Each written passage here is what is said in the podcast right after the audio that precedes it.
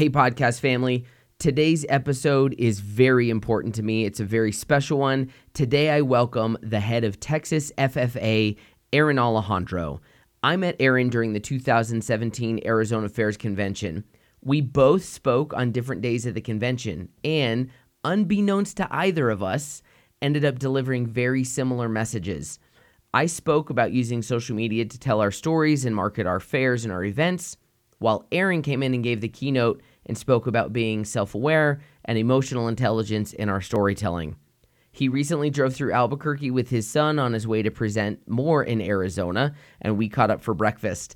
Now, uh, full disclosure, I had planned to interview him, but it turned out we just had such a genuine conversation before the interview even started that I think the conversation became a podcast of its own and will stand the test of time.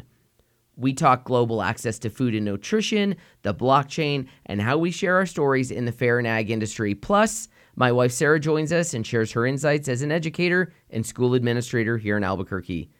I hope you enjoy the episode.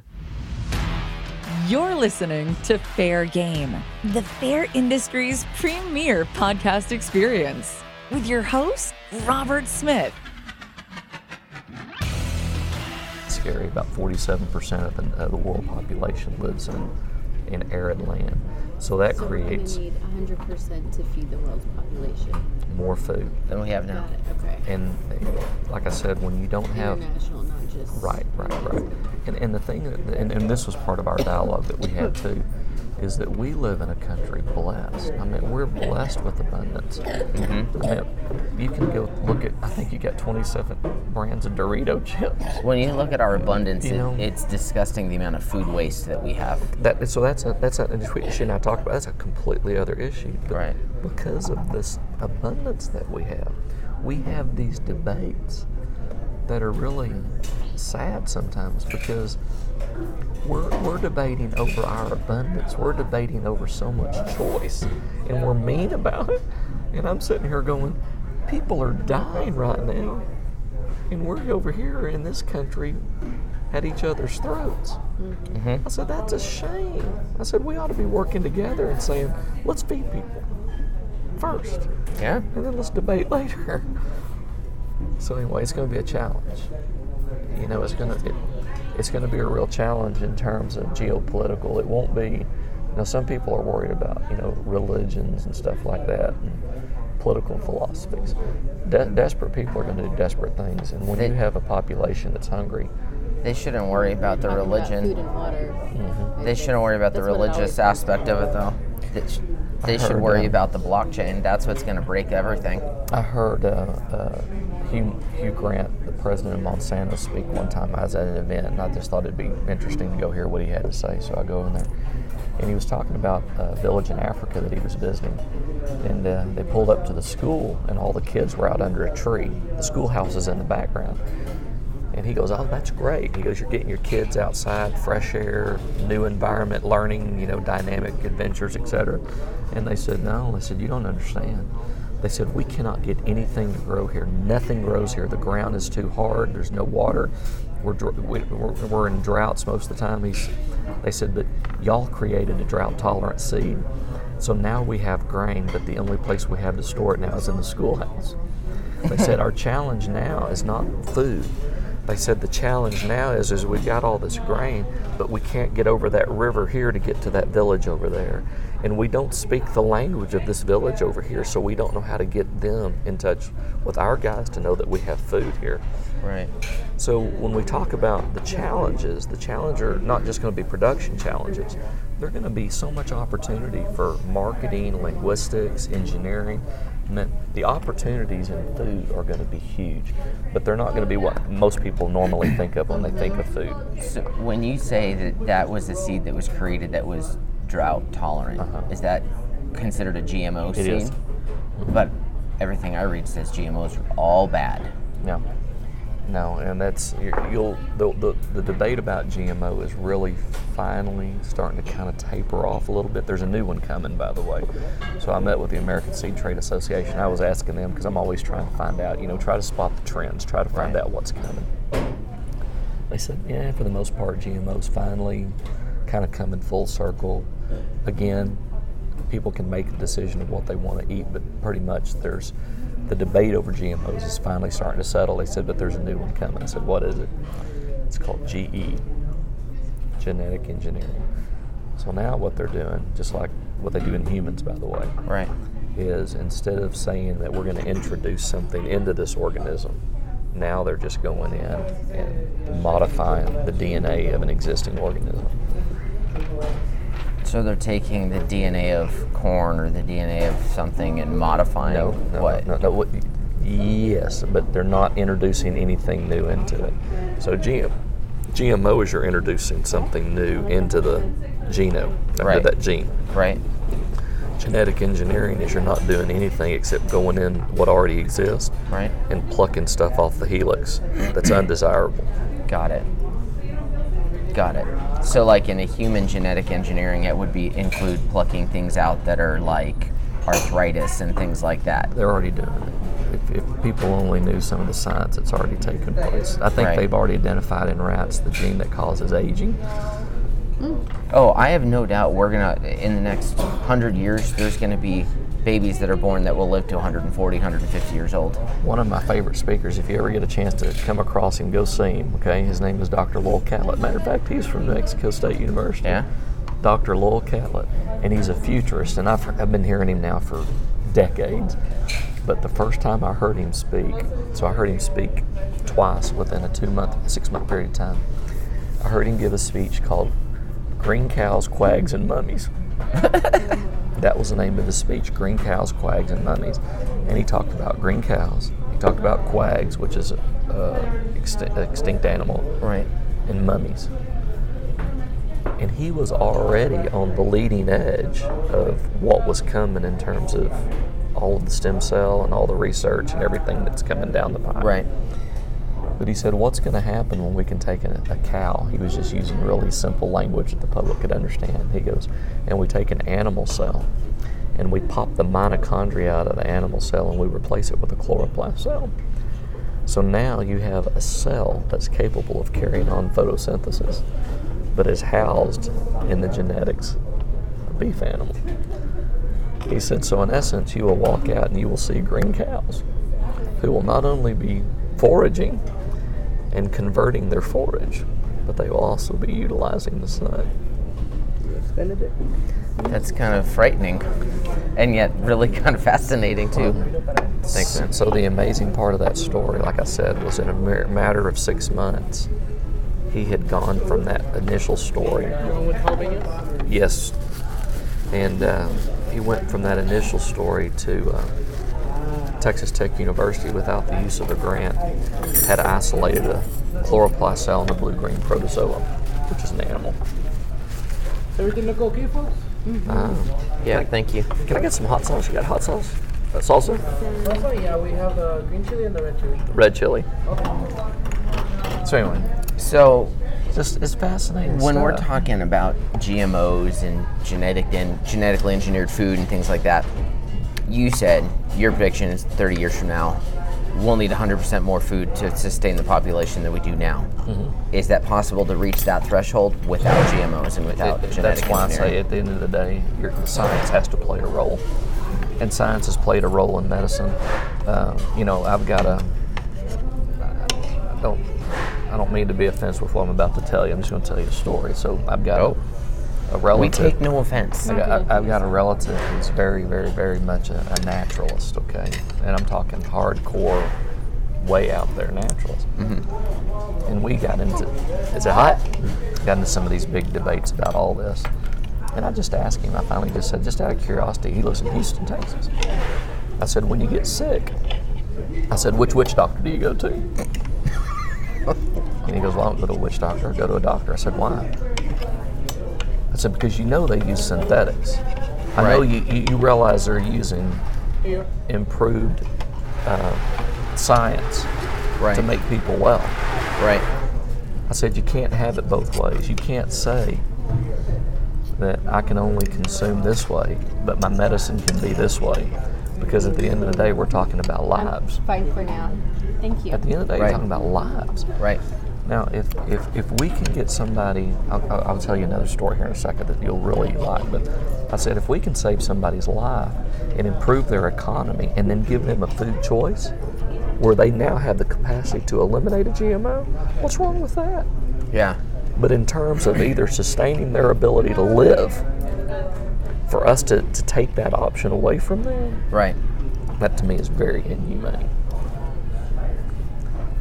That to me is problematic. I think you got to save their life first, and then try to find ways to introduce the education Sure. and the the choices that you need. Right. Well, it's like the, there was one gal on um, Penn and Teller's series on the um, their bullshit series. They did when they did the PETA episode.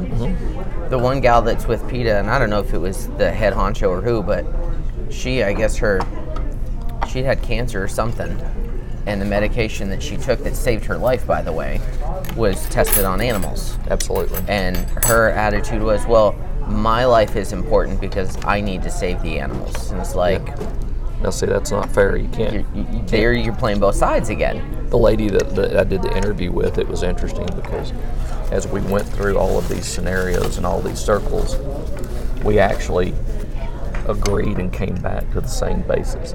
And we said that. I said, you can't apply one standard here Right. and another one here.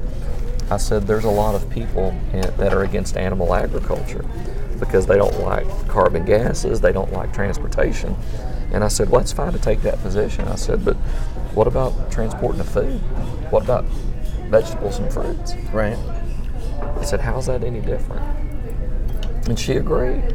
Yeah. So what I'm saying is, as we went full circle, it came back to Right. the only way you really know is to grow it in your backyard, grow in a local group that has the same standards. Right. Otherwise, you're not going to know. Period. That makes sense. Here's one for you. Always love when I learn something new in terms of all of these, how they connect. So we got a friend at our church. He's a doctor, and he and his wife support a ministry over in Africa called Jacaranda Ministries. And he comes to the church and asks us for money, uh, but mainly he comes to the church asking us for Pepcid, uh, Benadryl, al- yeah, medications, allergy, things like that. So I got in a discussion with him one day, and I said, Terry, I said, what is it that you really need? I mean, what what can we help you with? I know you're coming to the church with this appeal for meds, but is there anything else you need? He said, well, we could always use money. I said, okay, what do you do with the money? Good question. I said, What do you do with the money? He said, The first two orders that we place before we ever get started over there. And he said, We're already seeing an improvement in our village, by the way. It's going to make sense what I'm about to tell you. Is um, for wormer and vitamins. And I said, What do you mean? He goes, Aaron, he goes, every kid that we see walks up to us at these kids' age, Yeah. and the doctors will ask them, What's wrong? What's wrong? So they're like seven, eight, nine, ten. And Got the it. kids will look at them and they will point to their head and they will point to their hind end and they will say worms and worms. And he said, because they don't have refrigeration, they don't have cleanliness that we have, he said, the majority of the kids over there are living with five parasites in their guts. Oof. So when we have all of these discussions about feeding the world, we're sending food over there and we don't realize we're losing. Because that kid is never able to take that nutrient Because the parasites because parasites beat them. So you need antiparasitics. So you have to worm them first, and then as oh you Oh worm God. them, you're giving them vitamins. So that's the reason why in their village they're seeing improvement. Because now they've got the parasite killed. They got a steady stream of nutritional food, and they've got vitamins to help sustain them. because before we were sending all the food and it was the parasites that were taking it. The parasites were winning. That's just insane. It's such a small, a little macro. You know, you think, oh, I mean, it sounds good for politicians or countries to be able to say, yeah, we donated hundred million dollars in food aid, but literally, eighty million dollars of it got eaten by parasites. The value Could, of it depending on where it went. could have been. Mm-hmm. That's crazy. That's why I say I was really intrigued by the conversation because I'm an ag guy, and I know that we worm cattle. I know that we worm, you know, livestock. I know that we even worm fish. Yeah.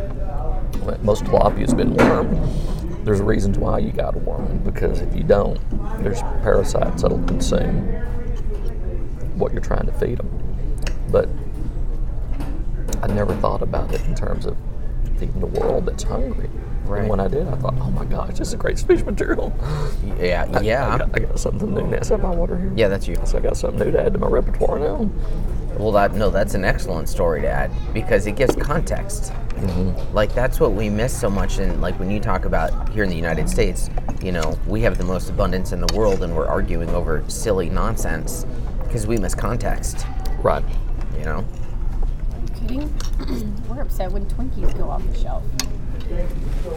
Yeah, Twinkies go off the shelf. We get bit. Listen, we That's a complain. great example. We complain so much. Like somebody, They're stockpiling of That's good. Twinkies. somebody gets like, you know, That's all. Selling them on somebody eBay. orders a cheeseburger without onions, and it comes with onions, and they complain and send. It's like, just take the onions. ju- ju- You know, we complain in this country, and we have everything. For these countries, and I'm sure there's absolutely there's a cost difference. But why not send like non-perishable items instead of What's doing okay? the fresh fruits, vegetables, etc. I know there's nutritional differences. I'm sure there's cost differences. You're going down a, a really another deep, deep discussion. Mm-hmm. and it's beginning to take shape, I'm by the way. that's what the other side is. We'll just send non-perishable, and that'll take care of it. So what? So remember what you exploring this, remember what we said. You got to have 100% more food. Okay. Mm-hmm. So sugars and carbohydrates, those are easy. Mm-hmm. Those are easy to get to, but protein is going to become a real challenge. It becomes a challenge for a couple reasons. One, you don't have the land to grow it. You don't have the water to raise it. You don't have the water to clean it once it's been processed. Okay? Mm-hmm. So protein now becomes a real issue. So when you are watching the news and they're talking about Memphis meats, fake meat, plant-based protein, growing meat, the reason that discussion is taking place is not because of fad. While there are some people that want to consume that because that's the way they choose to eat, it's also taking place for a very real reason that those companies are smart enough to see how are we going to get a protein to a third world country that doesn't have refrigeration mm-hmm. or the same capacity. That Vega protein powder we need just needs to not get too hot or too cold. So, I just store it in my pantry, yeah, that's what I'm saying. and it's so, pea protein mainly is what's in it. right. So that's the reason that's become a big issue. so they're exploring those types of proteins as opposed to the animal proteins. Correct. And you're also getting into conversion rates. So a lot of people don't think about conversion rates. So like cattle, you got a real high conversion rate. You're talking probably, you know, what I, I, I don't want to misrepresent what it is because I forgot what it is since my BOAG one, two, three days, but I want to say five to ten pounds of grain to get one pound of gain. Okay. Pigs are about the same Okay. chickens start to lower that. The absolute best conversion you get is fish. Fish is about a pound of food to a pound of game. It's really efficient, but you don't always have the ability to grow fish. Yeah, fish kind of need water. And, and we know that it's a limited resource, Right. and we know it's going to become even more limited in 32 years. Yes. Cities are starting to be concerned because cities are growing urban sprawl. They know the world population is growing. There's a lot of debate over the immigration issue. And it's really, a lot of that debate is really a little bit misplaced because it's all about what we see in front of us today and not taking into account limited resources of our cities, states, and country in the future and what our kids will have to live with. California's going to feel that real quick. You know, that's a sad thing is the, these issues are all so deep and they require so much thought. And most people, they don't want to spend the time. They You know, it's like we you heard you heard in my speech. I always tell people people don't want to be educated. Right.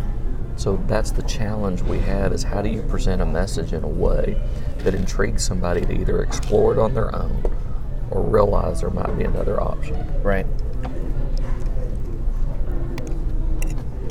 Man, like this is like doomsday level stuff now that you're talking about. No. it's never been doomsday. level. One of my favorite quotes in Washington D.C. is at the Jefferson Memorial. I think it's on the inside of the Jefferson Memorial. I think it's where I saw it. But he said, "Out of great necessity will come great leaders." And I, if you look at the history of the world, that's that's That what's true. That's what always always happened. Somebody genius will come along. Elon Musk, Jeff Bezos, Mark Zuckerberg. Yep. We got a few of them so far. Right. Somebody's gonna come along. And you know, and people want to talk about with the internet and smartphones and, and social media how bad it's been. And yet, that's created more opportunity for more people around the world to compete than ever in history. Absolutely. Right. Like 40 years ago, 30 years ago, even, if you wanted to be, you know, if you Do wanted. you want water? No, I'm good. Some more coffee? Sure. 30 years ago, if you wanted to get, have a hit record, there were like five or six old white guys that controlled the record companies. Yeah, and now that- you just put everything out on SoundCloud or Spotify, and if the market says we like that, Right. then they like it. Album covers probably cost more back then too. Oh, yes, big time, big time. Anyway, I just know that you know you kind of like that kind of stuff, and you're always trying to keep up with it. So I just think it's kind of interesting since the last time I saw you, all this that's happened, and That is kind of fascinating. I love it. See, and for all the talk of of food, I mean, ultimately, when you look at human history, the thing that have destabilized and broken societies are the fight over resources, That's my point. food and water. That's exactly what I'm saying. Now, It's always, it's always. Now imagine this though. We have societies now that are drawn out by borders, our countries. Now imagine in 30 years when blockchain technology has fully commoditized in the marketplace.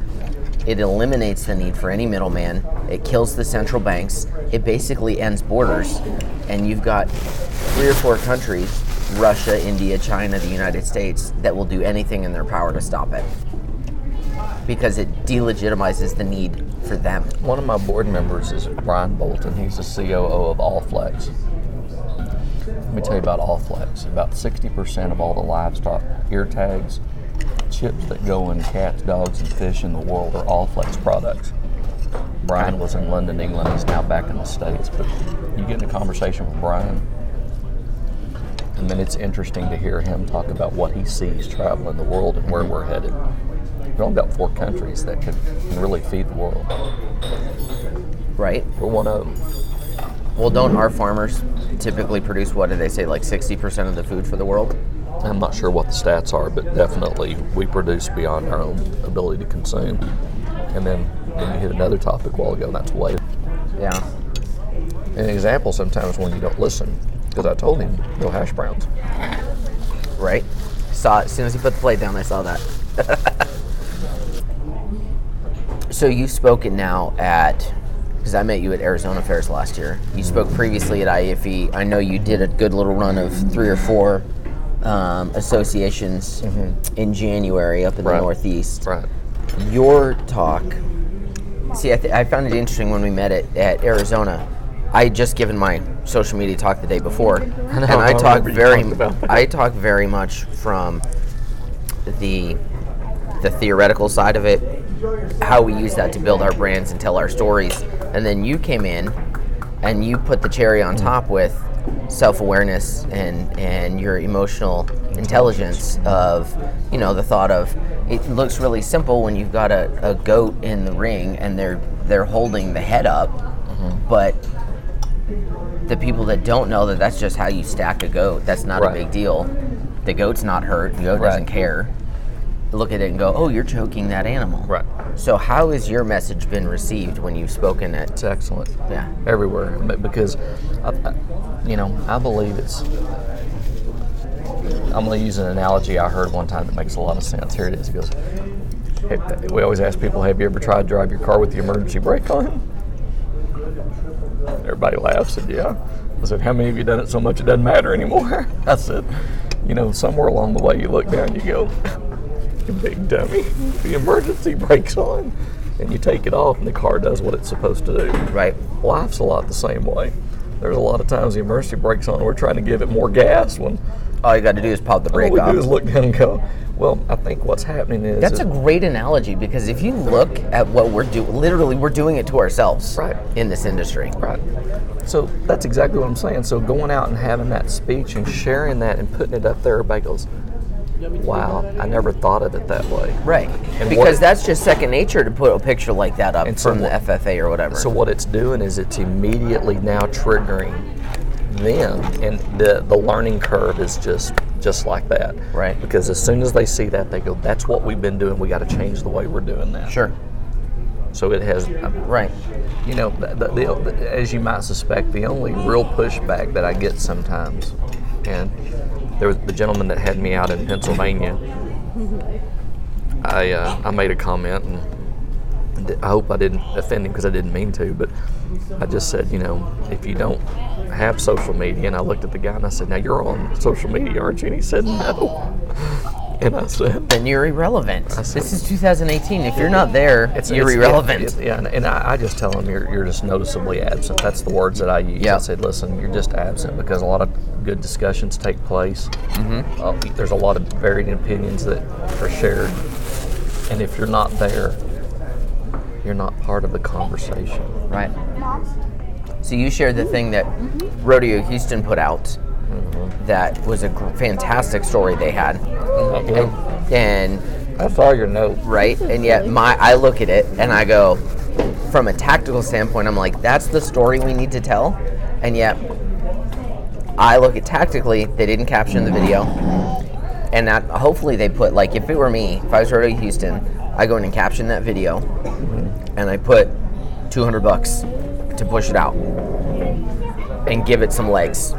I shared that, by the way, with somebody that can make that happen. So we'll see what happens. Oh, that it should be captioned and pushed out. That was a. I mean, that's an incredible story they had, and it was quick. It was only like a two-minute video. It's a quick little interview. That's why it was so good. It was quick. It was to the point. It was emotional intelligence. yeah, You could not deny that kid's appreciation and gratitude. Could not deny that kid's passion. Right. And didn't he say he was an immigrant kid, wasn't he? Uh huh. Yep. That's what I'm saying. It had every. Yeah. It had all the right components. Yeah, that was a fantastic piece. So I would, I would hope. And the the cool. Here's the best thing. I, you know, again about the internet. Play tic tac toe. that thing's out there forever. Like it's there. And if Rodeo Houston wants to take it and caption it, if IAFE wants to do it, if the FFA wants to take that piece of content and say, hey, we're going to push this even further, it's there. Go push it. I was glad Marla saw that she picked up on it. That's the story we need to tell. I mean, here you got an immigrant kid that comes in, and Rodeo Houston and that event has, you know, the FFA and whatnot has changed his life mm-hmm. for the better. So we've been here almost an hour and I've just talked the whole time. What do you do? I'm an assistant principal at an elementary school. Awesome. So, yeah, I don't mind listening. Big believer in I'm- public ed. Am I? Needs No. needs some tooling. Needs a lot of tools. It's broken. It's interesting that Straight you up, say just that, say it. It's broken. especially when you look at New Mexico. System's broken. I've been re- reading a lot and doing a lot of study just in terms of systems. Okay, thank you. And there are some horror stories that are right here in the state of New Mexico. Oh, yeah. there are. Horror Uh, stories. Yes. You know, and the trend is nationwide. I think the model of public education, mm-hmm. what was, mm-hmm. is no longer going to be valid. Mm-hmm. Society has changed. And interesting, listening to the conversations about you know the fair market, the ag industry, et cetera, et cetera. Um, I think there's a huge majority that are not recognizing public education is no longer as valid as it used to be, and they're hanging on hard and failing miserable. That's that's my. I think that's it right there. I think I I would say there's still some validity to it, but I don't think we give teachers the respect they deserve. We don't give them the control of their classrooms that they deserve. We don't give them the tools they need to be effective in their jobs. We don't create the learning spaces and environments. So it's all those things together that I think are really creating discomfort for educators and also for consumers, parents. There's more to it. There's students who learn differently. Are Oh, not yeah. going to learn in that cookie cutter sort of Absolutely. you know, um, what we are finding that's coming out of the universities are teachers are not understanding what pedagogy is, which is the art and science of teaching, how to teach. Um, so they are given here's this curriculum. You have to follow it. Day one, do this. Day two, do this. Well, if they're off on a day, they can't teach because they don't know how to. They know Right. how to follow the script in the book. And is that coming out of the teacher tech trainer at universities too? Yes. Yeah. Yep. you know so it's very interesting to see which how different universities are training different teachers and which ones which ones can teach no matter what and which ones can't um, we are pushing and it's extremely successful um, our steam lab which is essentially a guided makerspace kind of area. So students are exploring all that engineering technology and they are learning through that exploration, doing a phenomenal job, collaborating with other schools, collaborating with high schools, collaborating with the Air Force Lab actually, that's also in town.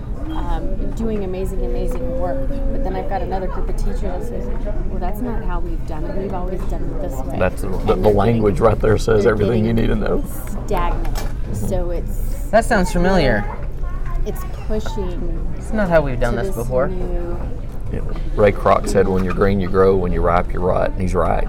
So we're either trying to grow the systems that work and compete for the minds of kids, Yep. or we're going to keep doing it the way we've always been and doing we and have right. a big mix mm-hmm. Yeah. happening in a singular location all over. So it's very, very hard to even to just change that way of thinking. Same thing we have in ag education. Say it's the ex- same.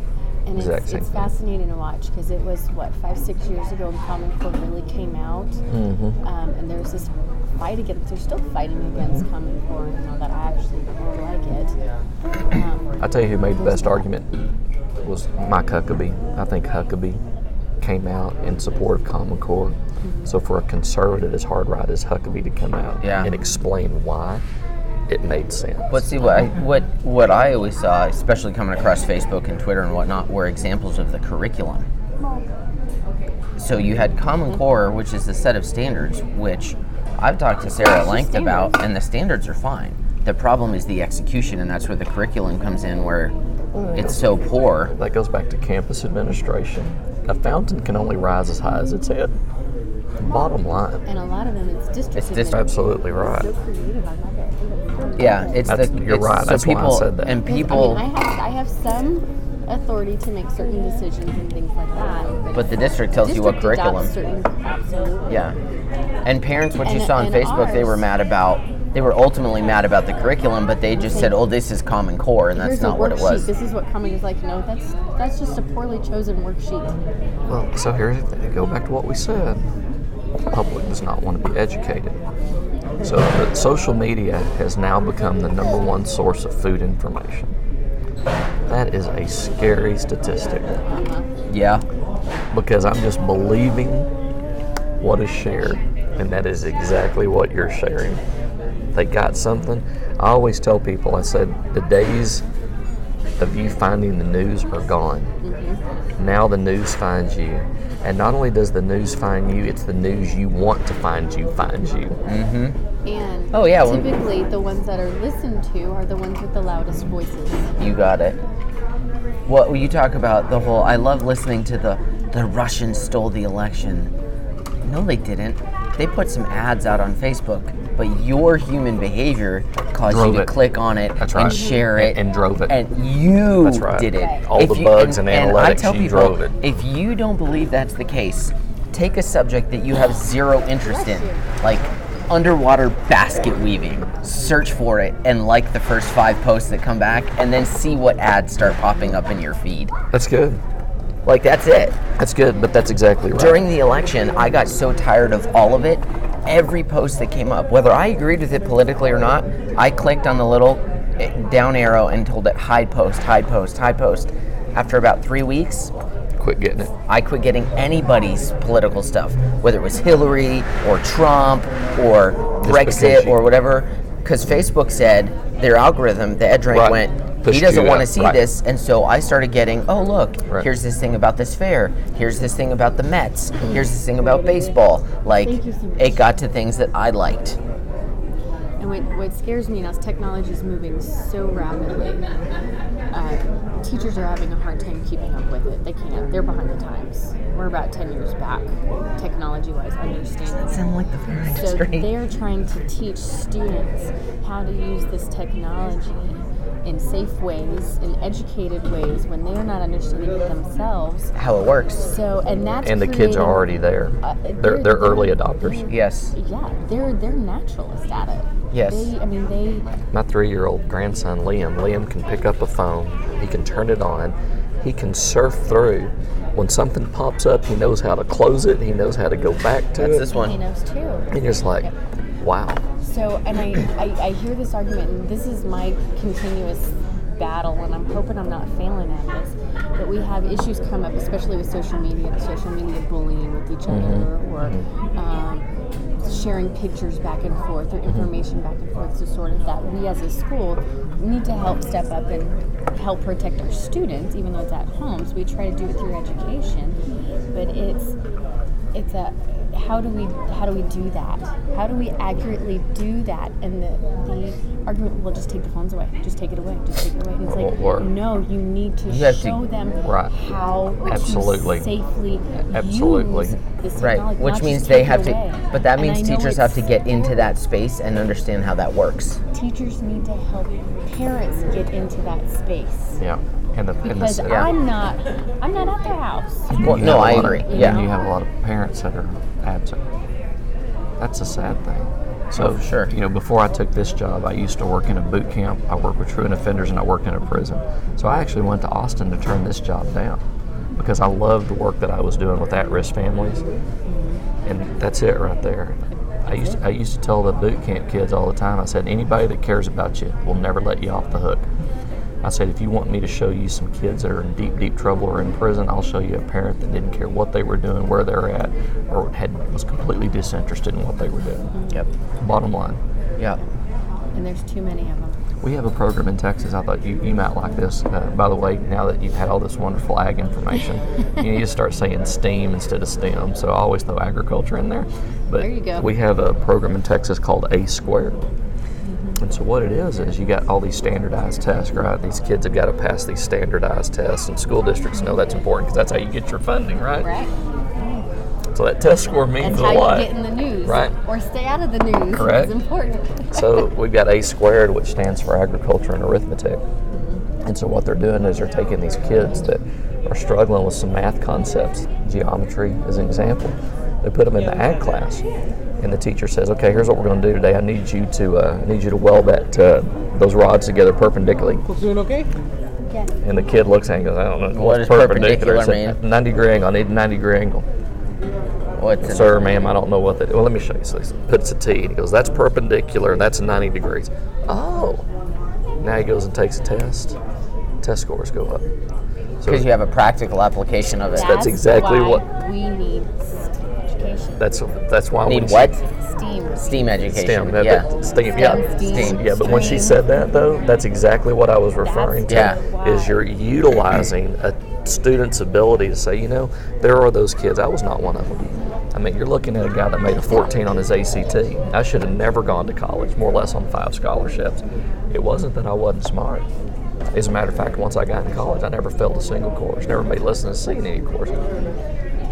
But I learned differently. Mm-hmm. I can probably learn a lot more just sitting and talking to people than Yep. So you needed to be taught differently. I recognize that I had to. This is some- this is a this is a how do I just say this one? Robert heard me talk about this. Life is about having a competitive edge, mm-hmm. and if you don't recognize that for yourself, then you will not find ways to do it. True. I recognized that my strength was not in reading. I would, ha- I would, I would do it because obviously I had to. But I could take the same thing I read, I could get in a conversation with somebody, and I could really put the glue to what I just read. That's how I learned. It's one of exactly why I tell fairs in my social media talk. When you're creating your content, you need to. Th- yes, uh, we get told video's the big thing right now. Well, that's great if you consume video, but 85% of videos consumed with the sound off. This one here, Sarah, at night will be in bed and giggling at nothing, and I'm like, "What are you laughing at?" And she goes, "No, look at this," and I'm like you don't even have the sound on. She goes, no, but I can see on the captions. That's how she consumes. This one's will read everything. So my thing with fa- with fairs with like tell your story, make a video, make a still photo, write a blog post. Because and why do you do all that? Because there's some people that need to read the information. There's some people that need to consume it visually. Some people that consume it with audio. Like there's different ways to get to people and tell that story. So I used before I took this job, I used to do some consulting work, and I did a lot of presentation skills training. I would teach people how to get up and give presentations, even though I've never had a class on it. So I used to use this example: Who is by far, bar none, there's not even a close second, who is by far the best communicator of all times? Best communicator of all time. Absolutely. I don't know. I'd put Tony Robbins up on that list. Who do you- Historically, there's no- nobody, nobody even comes close. Can I top up any coffee? I'm good, thank you. Thank you. So who is it? Jesus Christ. Okay. Here's the reason why. Yeah. It didn't matter where he went. It didn't matter if he walked into a room full of children, he walked on the streets, talked to beggars, workers, or the highest ranking priest. Wherever he was, his message, whatever it was, met that person where they're at. Interesting. So when you go out and get what I would teach people is when you go out and give presentations, I said there are some people that just want stats and facts. That's all they want. There's some people Right. that want stories and analogies, Yes. but there's a lot of people that want both. Right. So when you give that presentation, you have to give a presentation that meets an audience, which is typically made. Well, So and- you, all you're saying is that Jesus was the best marketer of all time. He knew how to, he, knew how to tell a story. He knew how to get his message. Which, if in fact there is a higher calling, I think that that's a that's, that's a pretty telling Yeah. comment. See what I'm saying? For sure. that he was given that gift of being able to do that. And, and, and, and so I tell people all the time, whether it's Tony Robbins, Zig Ziglar, which by the way, Tom Ziglar's on my board, Yeah. Maxwell, Luke Cady. I mean, there's great, great speakers. I mean, there's tons of them. Nobody is saying something that hadn't already been said. Right. People are just saying it in a way where that other person gets it. Mm-hmm. That's the reason why some of the stuff, you know, you and I were talking about, the way you present. I can tell you there's a lot of old farmer groups I know you're not going to be their guy. Oh yeah, I'm sure. You know what I'm saying? Because I- I and that's not it's not a criticism. No, It's just their learning style is different from how I teach. the way they're going to get that message is Right. going to be a lot. Different but I can tell you, there's a lot younger audience. They're going to look at it and go, "Man, that guy, that's pretty cool right there." Mm-hmm. It's a little, e- it's a little edgy. Right. There's also classification. Like the economic classes here, information differently. Correct. Yeah. They need a story versus here's two minutes of quick stats. Here's what you need to know. But, but your here's the reason why I, I, I appreciate what you're doing, and I appreciate what others are doing. Is you could choose not to have that dialogue. You could choose not to offer that communication up. But who's to say that the one person that may be sitting in your workshop, my workshop, or somebody could be the next Steve Jobs of social media Right. that changes the game because of something that we Sure. started. Or if it even even somebody that just hears one of the things we say and changes their entire social media for their fair We've already that seen they're working it. at. I've already seen you some know? of the stuff that you've done. Oh, yeah. I've already seen some of the stuff that some of the Lo- groups Laura Murick from Montgomery County Ag Fair. I stand up and I make a quick, I ask a question and I did a like 90 seconds. I talked about Snapchat and gave them an idea on Snapchat. I knew out of all the people in that room, maybe one person would execute against it, and they did. And the idea was, you know, if you're having a student day on a Wednesday, why not Monday and Tuesday? Mm-hmm. Put filters geolocation filters over every school in your area to, to drive traffic to it. She came back at IFE in November and she tells me, well, our fair's in August, kids don't come back till after Labor Day. So what we did was took that idea and we put it over every 4th of July, major car show, all that time mm-hmm. between then. She said they spent a thousand dollars. They got over 750,000 views on it. Mm-hmm. That's 75 cents per it. thousand views. That's I love it. where what billboard is getting awareness for that cheap? Well, then go back to a comment that you made a while ago about what our kids are doing. The, this, the last statistic that I saw is that 77% of all communication now on social media is taking place in dark social. Yep. Well, that's a hard one. That's a, that's a that's a hard one for an educator. Now it goes back to what you said.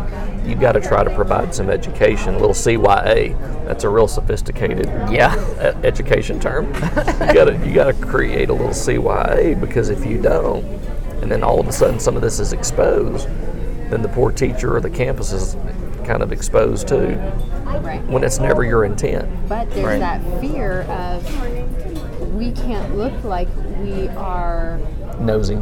we're being nosy or we Privacy. can't- there's privacy or there's Oh, I get you it. know this is not the school's job to educate kids about blah blah blah and it's like yeah i get it it doesn't have anything to do with reading writing and math etc., cetera et cetera but you better start acting fast or we're going to have some serious issues Oh yeah, I know. I trust me. I see it with the boot camp kids. You know, I still go in about once a quarter, and I still go in once a quarter because I think it's good for me and it's good for them to go talk to the kids because I can relate to where they're at and where they what they've been through.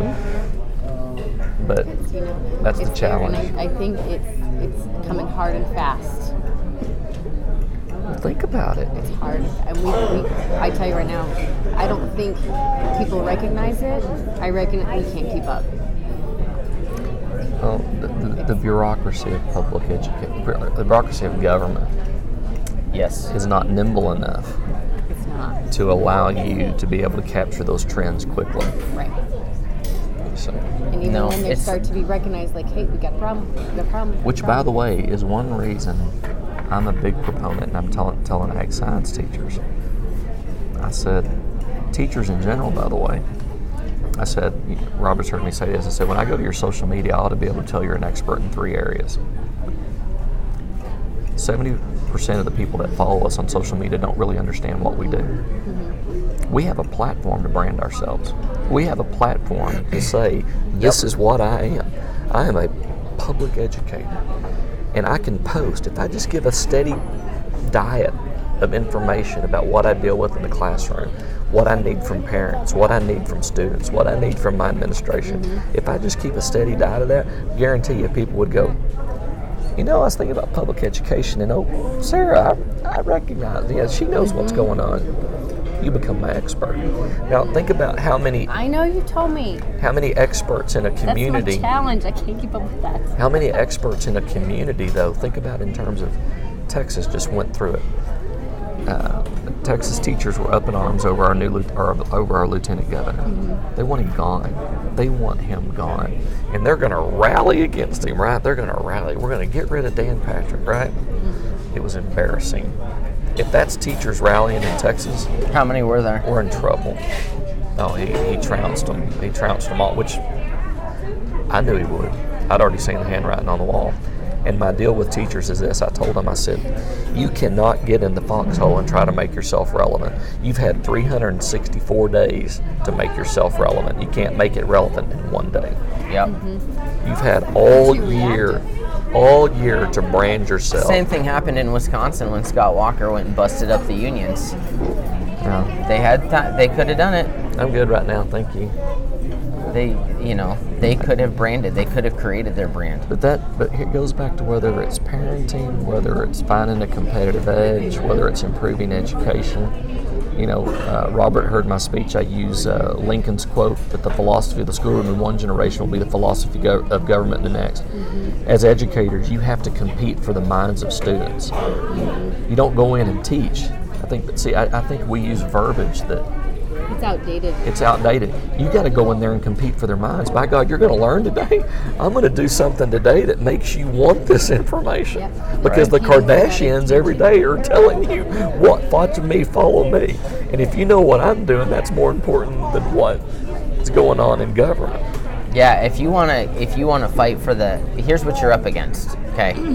teachers spend K through 12, teachers spend 13 years trying to influence and educate our children. Okay. Was it one of the Kardashian or Jenner girls the other day posts, does anyone even open Snapchat anymore? And Snapchat lost 1.6 billion dollars in valuation like that. Yep. So think about what teachers and educators are up against. Can any teacher say something like that But here's that the thing I think teachers need to hear. I, I take a group of teachers on a leadership experience every summer, and I take them about a thousand miles. We'll visit about 12 locations. They'll hear from about 40 presenters. But when they get off the bus at the end of the week, they say, you know, I don't recall ever being told thank you as much. I never felt as appreciated as I do.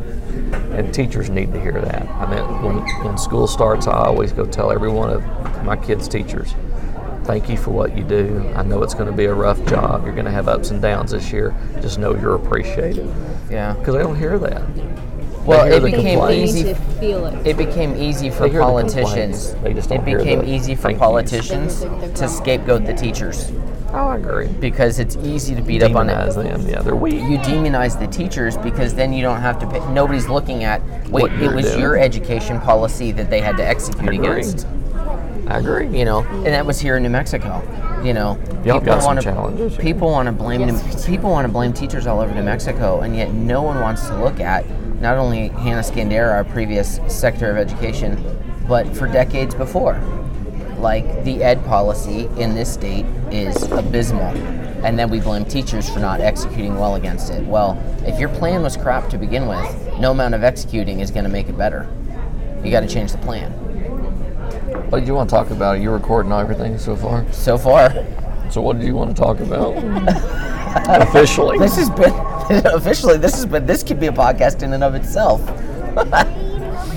no, this, we've had a good good conversation. I was. I thought it would be more of an interview type, but I'm perfectly happy with how this has gone. And what do you want to add to this?